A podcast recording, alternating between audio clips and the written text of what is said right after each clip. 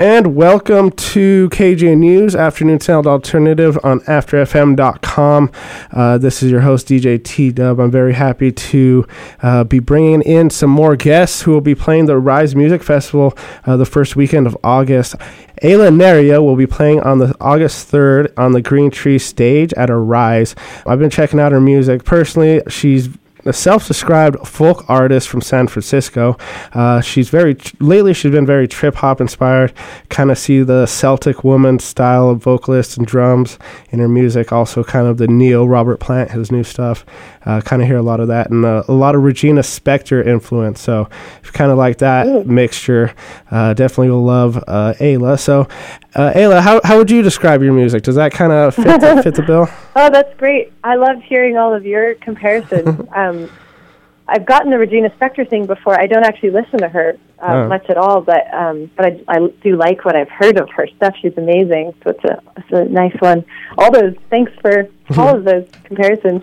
Um, yeah, I think I, I was raised on a lot of uh, rootsy folk mm-hmm. music, uh-huh. uh, especially American folk like mm-hmm. Bob Dylan and Joni Mitchell and some of those old school cats. And, um, yeah. So definitely that's a big base. And Bob Dylan is probably who got me started writing lyrics, listening yeah. to his songs.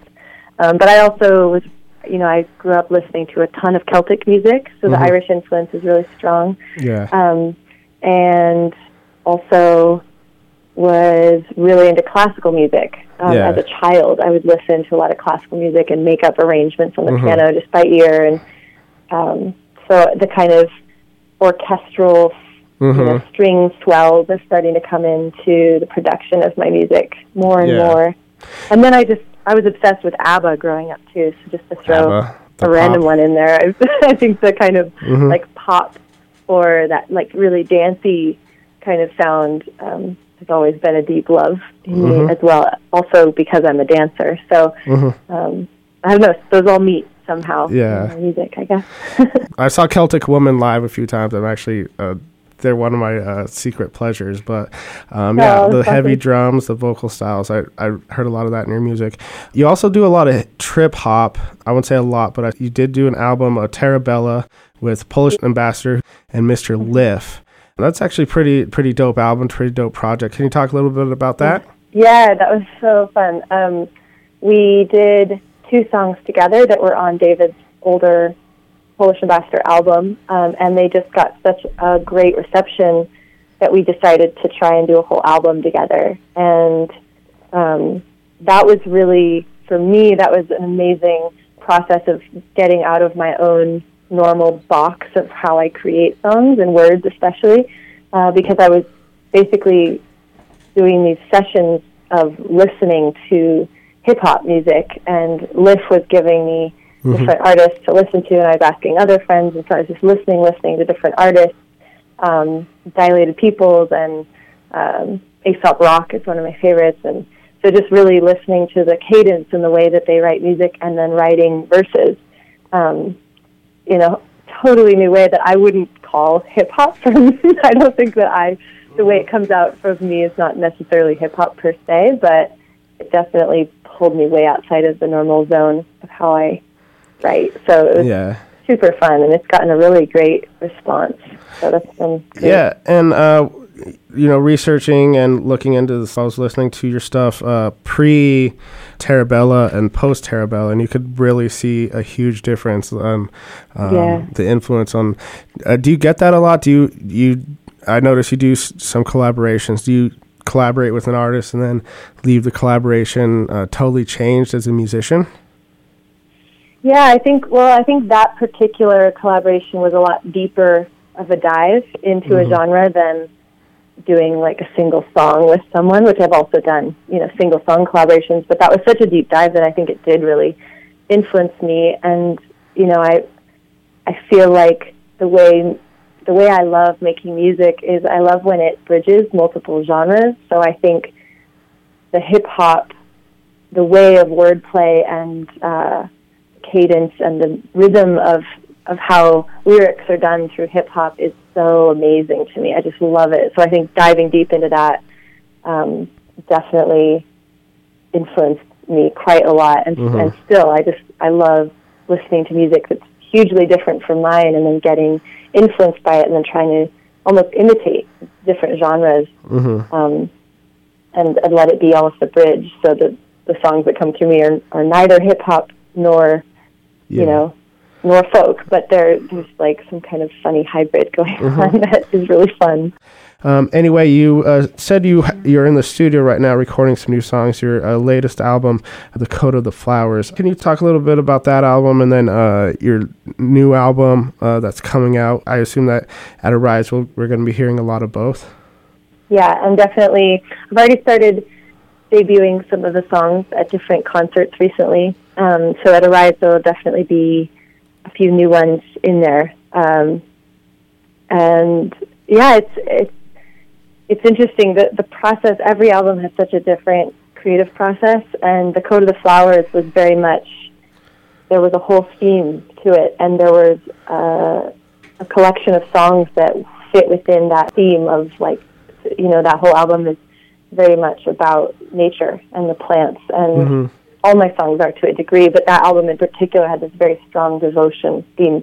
And um and so this new album is actually it feels like there's multiple albums because there's just been a massive like the sheer volume of songs that have been coming through over the past Uh-huh. year um, has been amazing and kind of overwhelming and, and so I'm I'm in the process of just recording all the time right now and just trying to get everything down and get different ears on it and see which songs actually want to be on this new album. So it's a very different Mhm. process and approach, but really fun. It, I love I love it actually changing each time. And on this album, I am definitely working with um, some of the same collaborators as I did on the Code of the Flowers in terms Mhm. of co-production, but also some new some new folks are coming in. So there's going to be some different sounds happening, which is exciting as well. Okay, yeah, that's good. And then you're also coming back to Colorado, uh, up to we actually do uh, service the Fort Collins area, um, just Oh, awesome. north e northwest of Fort Collins in Bellvue, Colorado. Uh, the Sisters of the Wind Festival on August 26th. Um, are you looking forward to coming to Colorado? Seems like you're going to be here uh, for a little bit. Are, do you like it here? I I love it every time. I can't get enough of Colorado. It's it's definitely um, one of my favorite places to go play music, and I mean the land is so beautiful, and the the culture. I love the people, um, and then just on a musical level, it's been one of the uh, warmest receptions of my music in the U.S. And so just Mhm. you know feeling everyone's excitement and um, enthusiasm is really it creates a feedback loop at every Colorado show. That's just really Uh-huh. fun and amazing. Great, great. So, uh, just before we head out, are there any final words, any final pitch you'd like to say uh, to the great people of the Denver, Boulder, Fort Collins metropolitan area? Um, s- make sure they could come out and see you on August 3rd in, at Arise on the Green Tree stage, or or also at the uh, Sisters of the Winds Festival in Bellvue, Colorado on August 26th. Any final words to say to them?